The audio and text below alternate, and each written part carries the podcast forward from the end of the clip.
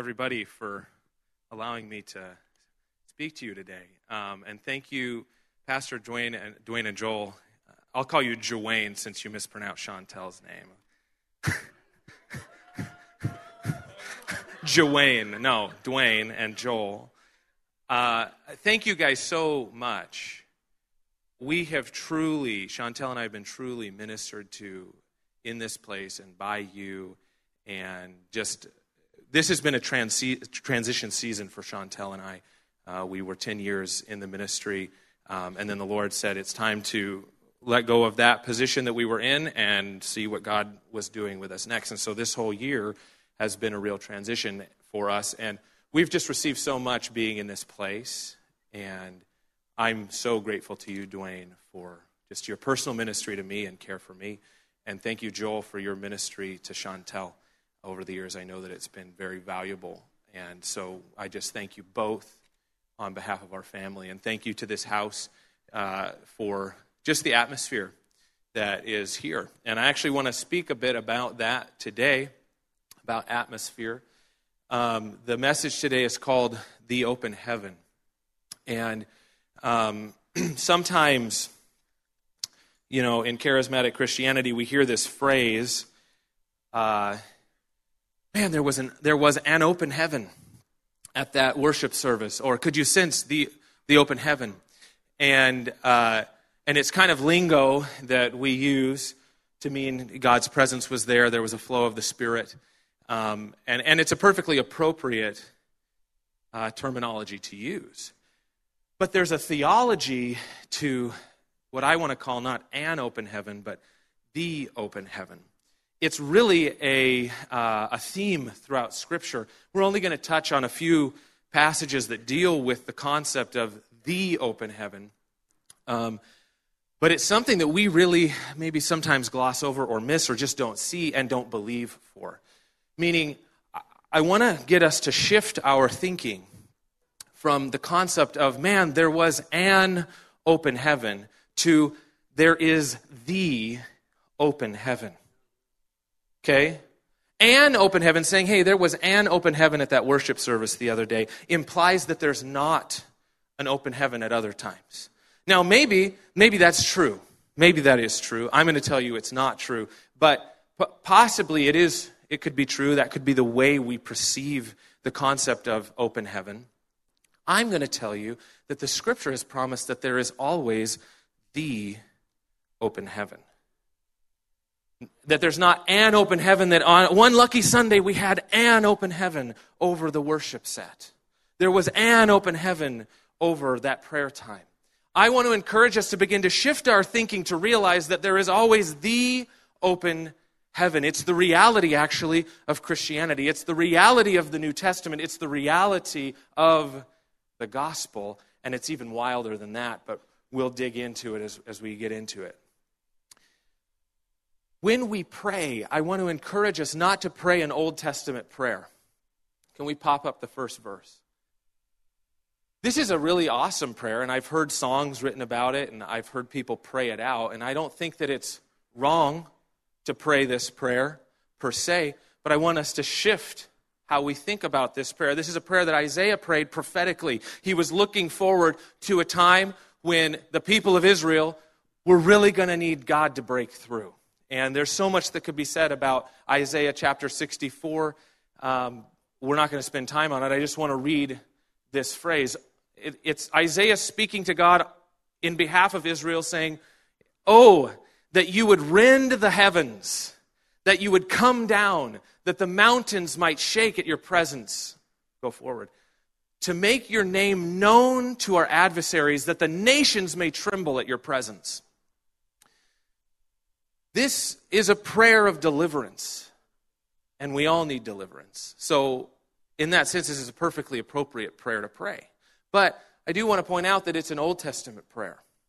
The Old Testament's awesome, by the way. I'm not trying to diminish the Old Testament, but things shifted in the New Covenant.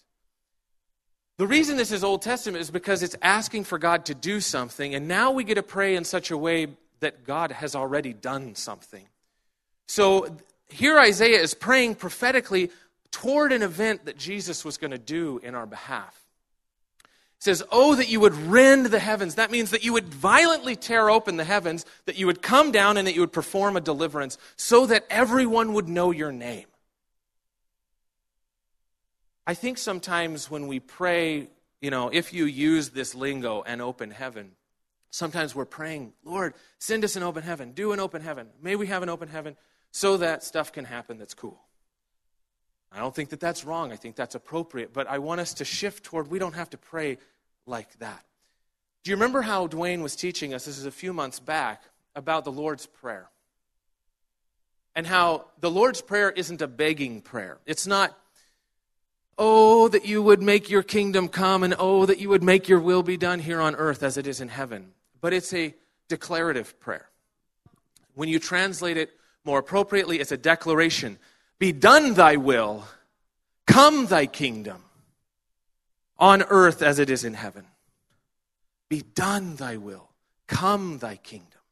It's a command, it's a speaking forth of reality. You know, a key message of this church is obviously the motto, where heaven meets earth. That's what the Lord's Prayer is, right? That it would be done on earth as it is in heaven. We get to speak that out. We get to command that. The open heaven is all about that concept of where heaven meets earth. If heaven was closed, which at various seasons in human history, heaven has been closed off. If heaven is closed, then you get what I call a theology of separation. God is way up there, and we're way down there, way down here, and we have to yell up to God, God, come and do something. And that's kind of the perspective here of this prayer. Oh, that you would rend the heavens and come down. That was the experience that they were having at that time. And then Jesus came and answered the prayer. Jesus did come and tear the heavens. We're going to look at how he did that. And he did come down. And he did bring deliverance. And now we get to live in a whole life that's completely different. But I'm afraid that we often still live with a theology of separation. We often still approach life like God's way up there and we're way down here and we have to beg him to do something. Come and rend the heavens. But that's not what the scripture teaches us. So we're going to look at it. We're going to start with Genesis 28, starting in verse 10 through 19. And I'm going to probably paraphrase some of this just for sake of time. I hope that we've heard the story of Jacob's ladder. I'm assuming that we have. This is a starting point. The word Genesis means beginnings. It means origin story. So anything that we want to find out about, we find its origin in Genesis. The Genesis, the origin of the concept of the open heaven can be found here in this passage. So, you know, if you follow the story, you know that Jacob has been in this situation where he stole the birthright from his brother Esau, and then he had to escape. And he's in a lot of trouble, you know. He, from a human perspective, he did a very nasty thing, and he was kind of a bumbling fool at times, kind of like us. And so he's escaping his brother, and so he's traveling. He left Beersheba. And he traveled toward Haran. Haran is where Abraham had left from. And so he's escaping to family that's over there because his mom suggested he do that. On his way, he stops. He's still in what we consider the land of Israel, though those boundaries weren't drawn yet. And he stops, and at sundown, he arrived at a good place to set up camp and stopped there for the night. Jacob found a stone to rest his head against and lay down to sleep. Can you imagine that, sleeping on a pillow? Doesn't sound very comfortable. Anyway, that's what he did. He slept. He dreamed of a stairway that reached from earth up to heaven. And he saw the angels of God going up and down the stairway. Next.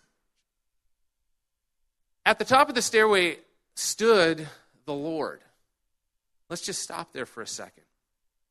This tells us something about the Lord. It says that at the top of the stairway stood the Lord.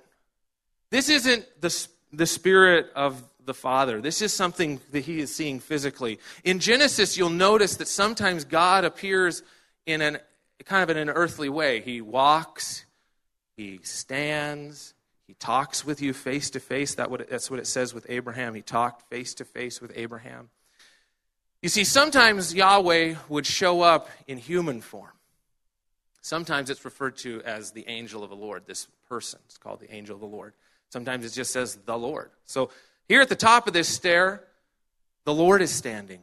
This is the second person of the Trinity. This is Jesus standing at the top of the stairway.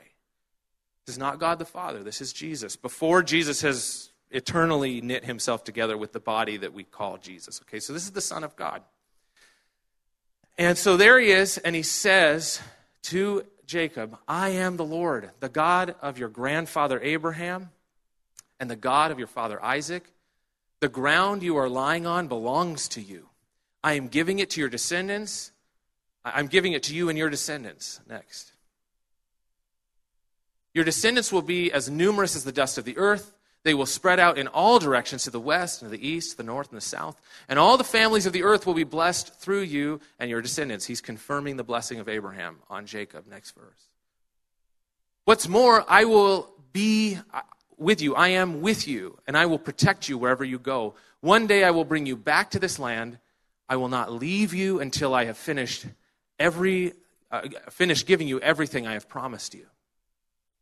Then Jacob awoke from his sleep and said, surely the Lord is in this place, and I wasn't even aware of it. But he was also afraid and said, what an awesome place this is. It is none other than the house of God, the very gateway to heaven. And we'll stop there. Now, when it says this is none other than the house of God, he actually named it the Hebrew name Bethel, which means house of God. So he's saying this is the house of God. It's the very gateway to heaven. And we're going to focus on that phrase a little bit later in the message. But here we're having an open heaven experience. It's the first, I don't know if we could say it's the first one, but it's the most significant one in Genesis so far. And he sees this vision of the Lord standing at the top of the stair, and angels are going up and down. There's this gateway to heaven.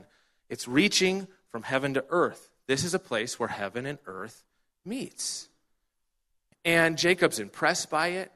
He names it the house of God because how the Lord is living there. I wasn't even aware that the place where I laid down my head, that's the place, he's saying at least, where the Lord lives. Now we know, of course, that the Lord lives everywhere. Okay? But Jacob really identified this was a very precious moment in Jacob's life. Okay, go on to the next verse.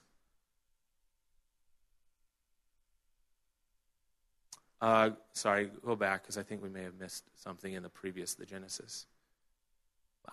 Okay, well, I'm just going to paraphrase. So after he declares that this is the gateway of heaven, he then anoints with oil the stone, the rock, that his head had been laying on. He erects the rock, he pours oil on it, he dedicates that place to the Lord, calling it Bethel, calling it the house of God. And then the rest of the story carries on.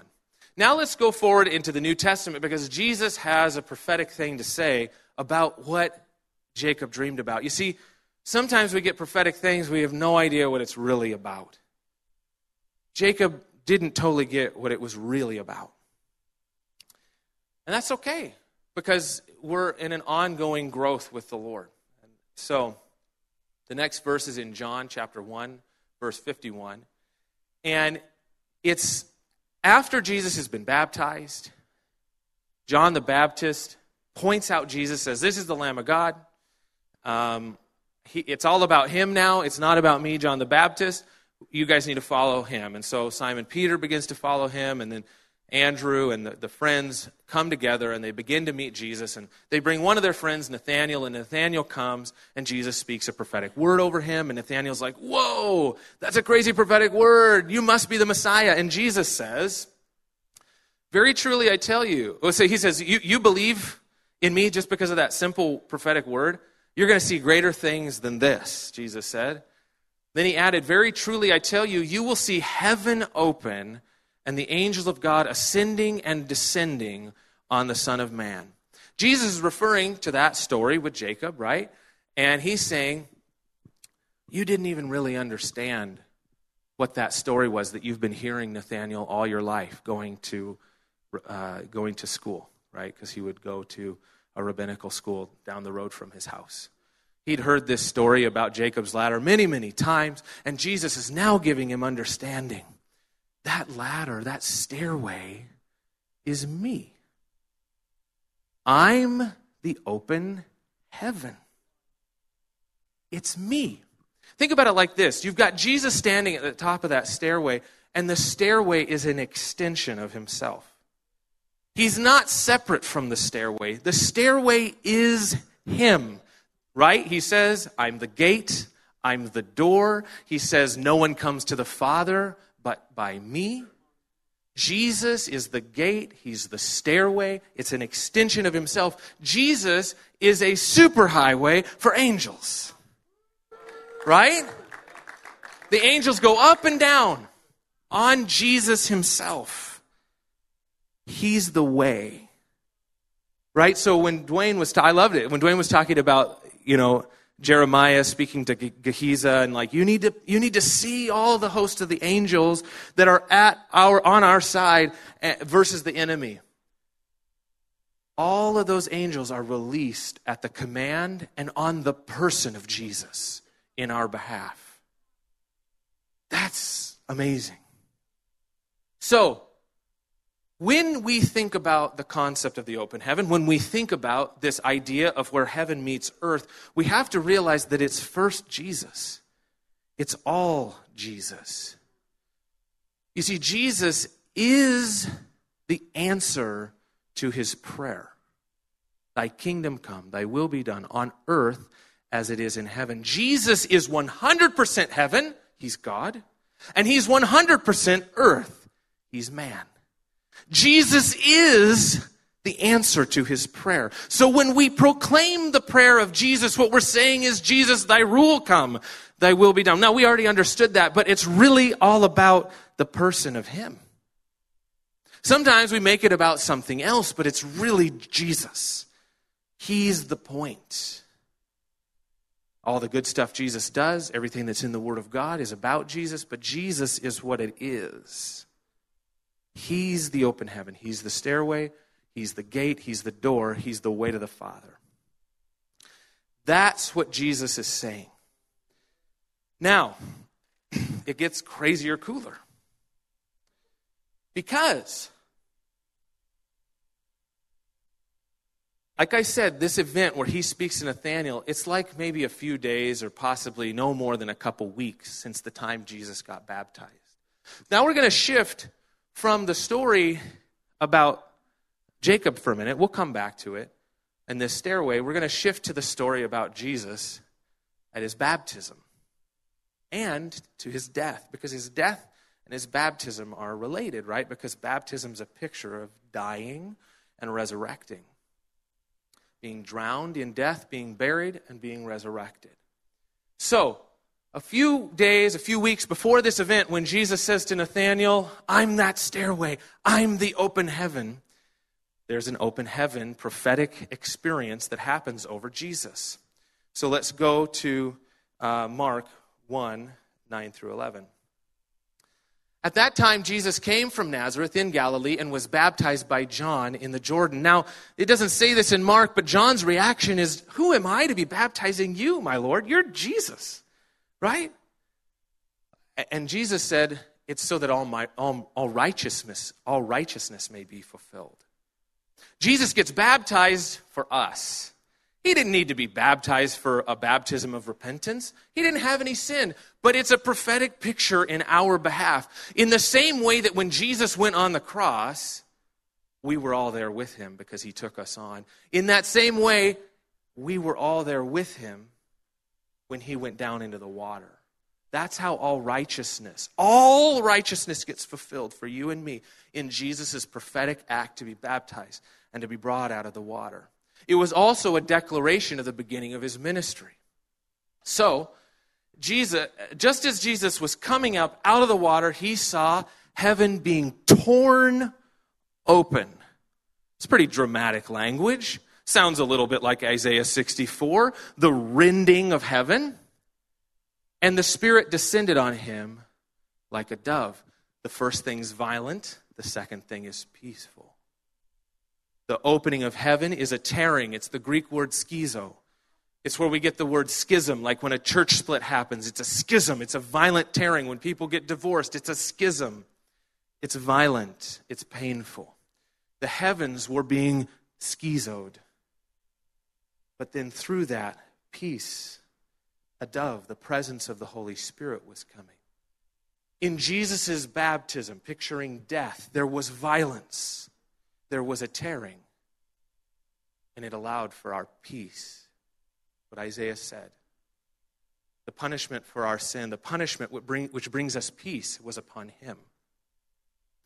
So the Holy Spirit comes on Jesus after this violent tearing, and that's when we begin to see the miracles, because Jesus in his humility, as we've been taught, wasn't doing his miracles out of his godness. He'd kind of tied that behind his back and allowed the Holy Spirit to move through him as a picture for us, just as baptism was something we were supposed to follow Jesus in. So as we are baptized, then we move in the movement of the Spirit. But we're not there yet. We're just with Jesus and his baptism and his dove experience. Scholars have noted that there is a parallel between this beginning act of Jesus' ministry and the ending act of his earthly ministry before his resurrection. So let's skip forward to Mark 15. When Jesus died, it paralleled when Jesus was baptized. And we don't have time to go into all the ways that this passage that Mark wrote is purposefully parallelism between the baptism event and the crucifixion event. But I'm just going to point out a couple just so we pick up on it. It says, with a loud cry, Jesus breathed his last. The curtain of the temple was torn in two. That's schizo there. So that's one of the parallelisms. There's a violent tearing of this temple curtain. It was schizoed in two. Wait, go back because I missed a couple words there. From top to bottom. From the heavens to the earth. That's part of the parallelism. The dove came from the torn heaven down to the earth on Jesus. And when the centurion who stood there in front of Jesus saw how he died, he said, surely this man was the Son of God. Now, when Jesus was baptized, what were the immediate words after his baptism? Jesus and everyone heard, this is my beloved Son in whom I am well pleased. After the tearing of the heaven and the descending of the dove, Jesus is proclaimed as the Son of God. After the tearing of the curtain, which was from heaven to earth, he's proclaimed as the Son of God. But it gets even crazier than that. Because from a first century Jewish perspective, and we don't have time to go into all that the temple represented, but we're going to touch on a few things. This curtain, which separated the Holy of Holies from the holy place, perhaps you've heard teaching on this before. I'm hoping that that's the case. The Holy of Holies represents heaven. When we speak of heaven, we mean the third heaven, the throne room of God. And in a first century Jewish mind, the holy place, the room that was divided, the curtain divided, the most holy place from the holy place, that was viewed as the place of earth. It represented earth because that's where the priests were constantly ministering to God. But only once a year could the one high priest go into the holy place, heaven, to minister to the needs of Israel in the heavenly place, in the most holy place. So only once a year could anyone go behind that curtain, and it was only the high priest. That was a picture that only one high priest, only one pure one, Jesus, could go into heaven and make sacrifice for us. But the rest of the time, the priestly community is making intercession for the earthly realm. That's intercession into the heavenly realm. We following this idea here? Okay? So the earthly realm where the priests are, and by the way, we're New Testament priests, that's the earth. That's where what we call the first heaven is. The invisible realm, where the battle with angels and demons is going on around us. Then there's the second heaven. That's what we call the sky. And yes, there are battles between angels and demons there. And then there's the third heaven, the throne room of God. So in this temple picture, we've got the earthly realm, the first heaven, and we've got the third heaven, which is the throne room of God. It's the holy place. So where's the the second heaven? Where's this sky place? The curtain was the picture of the sky. In fact, the colors, and remember when Moses was told the pattern of what the temple was supposed to be like, he said to Moses, you got to do it exactly like I show you, because this is a pattern of what's in heaven, of what it's all like. So when you're doing it, you're bringing heaven to earth when you build my temple. Well, at this point, the tabernacle. I want the curtain to be made with color purple, crimson, which is reddish, and blue. It was a majority blue, like the sky. And God didn't say it at the time to Moses, but subsequent interpreters understood that those colors were the colors of the sky and what was called the firmament, the universal distance, the boundary line between this realm and that realm. In fact, they interpreted it so much this way that Josephus, a historian at the time, kind of just after Jesus, gave us record that the way that they embroidered that curtain actually had imagery of the heavens on it. Stars, angelic beings. It was supposed to represent the sky, the second heaven. And so when Jesus died, the curtain of the heavens was torn. Heaven was opened. From the third heaven, releasing the third heaven into the first heaven, the earthly realm. It was a violent schizo, right? This thing, they say, was the handbreadth of a man's hand. So that's how thick this curtain was. Pretty thick. It was 80 feet high. It's pretty big. Only a miracle could tear that thing from top to bottom, because who's going to get to the top, even if they could, and who's going to have the equipment to try and tear that thing? Only God could do that. Only God could rip it from top to bottom. No one could even bother trying to rip it from bottom to top. That would be hard enough, but at least a human could try. No human could try and rip it from top to bottom, from heaven to earth. And here it was, the curtain representing the heavens, representing that barrier, gets torn open for us. The heavens got opened. And just like the heavens were violently torn open and then a dove descended on Jesus, when the curtain was violently torn open, the presence of God that was enthroned on the ark is released. The dove of God, the Holy Spirit, was released. And 50 days later, you have Pentecost. And Pentecost actually happened in the temple courts, but that's for another day. It moved out. And that dove landed on the people of God. So let's go back to the metaphor of the stairway from heaven to earth. Wherever Jesus goes, his anointing goes. So when Jesus went to Nazareth, his anointing was in Nazareth. People couldn't receive it. They had a hard time with that. But when his anointing went to Jerusalem, his anointing was in Jerusalem. The word anointing means chosenness. It literally means to be poured with oil. But they would pour oil on the chosen one. So if a king was chosen to be king, they'd pour oil on him. If a priest was chosen to be priest, they'd pour oil on him. If a prophet was chosen to be a prophet, they'd pour oil on him. Jesus was all of those. He was king, priest, and prophet. He was anointed with the oil of the Holy Spirit. So wherever he goes. His anointing is the Holy Spirit. Which means that if Jesus goes inside of you, his anointing goes on you, right? That's the simplicity of the gospel. I asked Jesus into my heart, which means Holy Spirit came along with. The anointing came. Some people struggle with, am I anointed? If you know Jesus, then yes, you're anointed. Because the word Christos, Jesus Christ, the Greek Christos, means the anointed one. And the word Christian means little Christ, little anointed one. So if you take the title Christian, and you really believe in Jesus, you're anointed. Because Jesus came in you and he brought his anointing with him. Jesus also brought the stairway with him. There's a super highway of angelic presence flowing through your life. There's not a theology of separation. There's not a theology waiting for an open heaven. The open heaven is already over your life. Do you believe it? Do we believe that our life is a superhighway of heaven? Do we believe that our life is an anointed life with the dove upon it? Do we believe that we don't have to beg for an open heaven, but we can declare the open heaven? So think about it like this. When you're in a worship service and you felt an open heaven, you're just experiencing the open heaven that everyone at that time is actually believing in. That's the difference.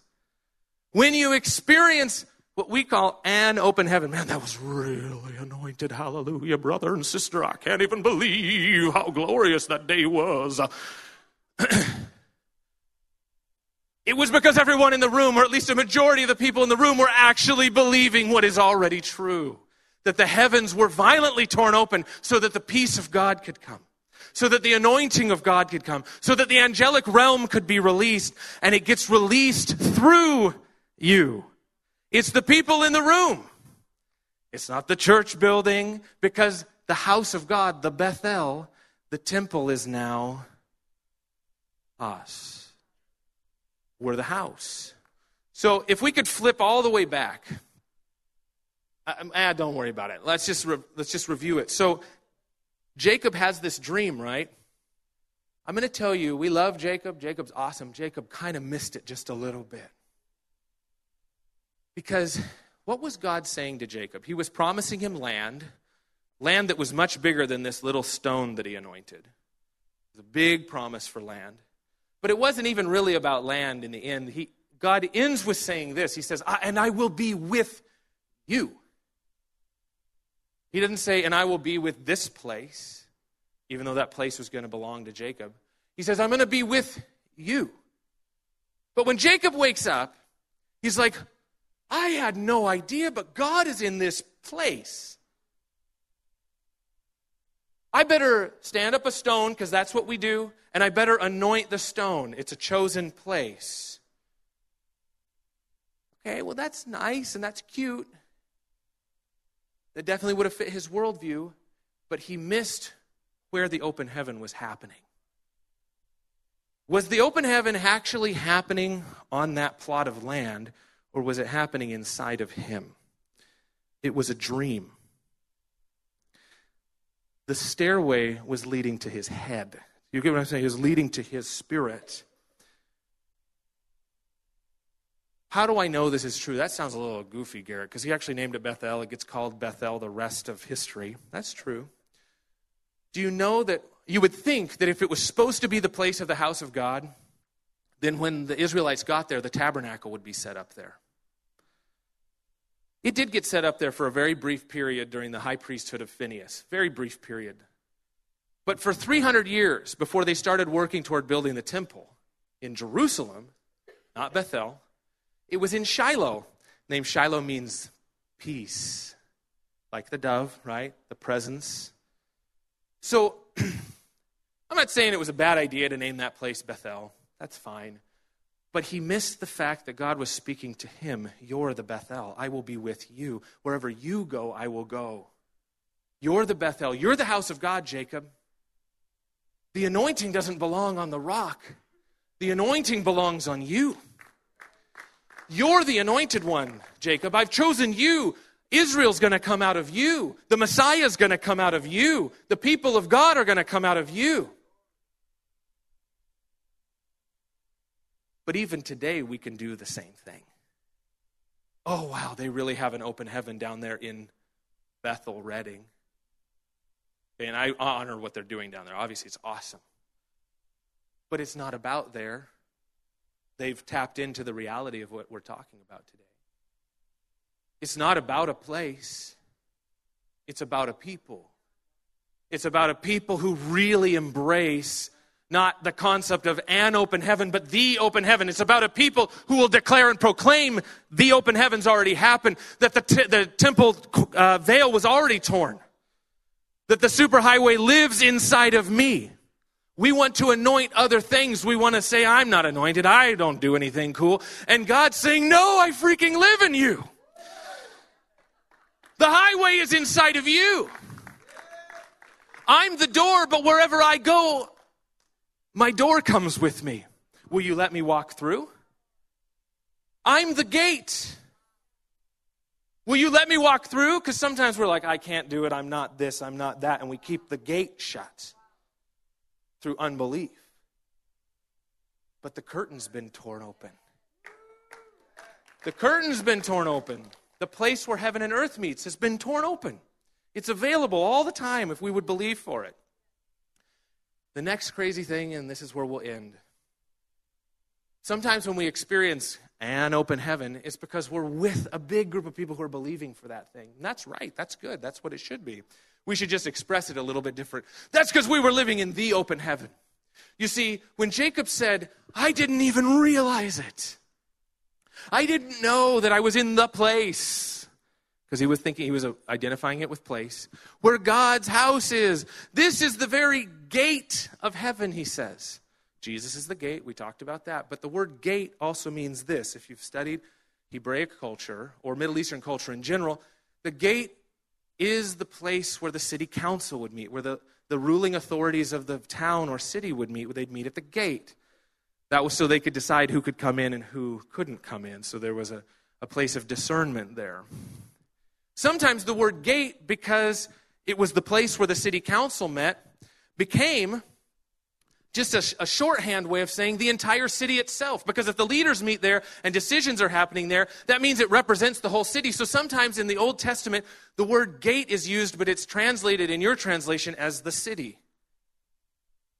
So it could just as easily say, I didn't realize it, but this is the place of the city of God. This is the place of the authoritative decisions of God. It's the gate. We're the city of God, right? We're a nation of priests, a royal priesthood. We're the city. We're the gate. If we would use our authority, we could make authoritative decisions because Mr. Gate lives inside of us. He wants to release his authority on the earth through our gate, the gate that we have become. This is who we are. Are we willing to embrace it? Are we willing to embrace it and not shuffle it off, not anoint a stone when we should be anointing ourselves, or at least recognizing the anointing that's come? If you agree with that, let's stand.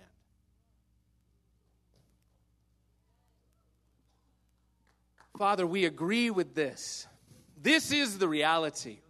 The heavens were opened. It's not an if, it's not a I hope so, it's not a we gotta beg heaven to be rended open.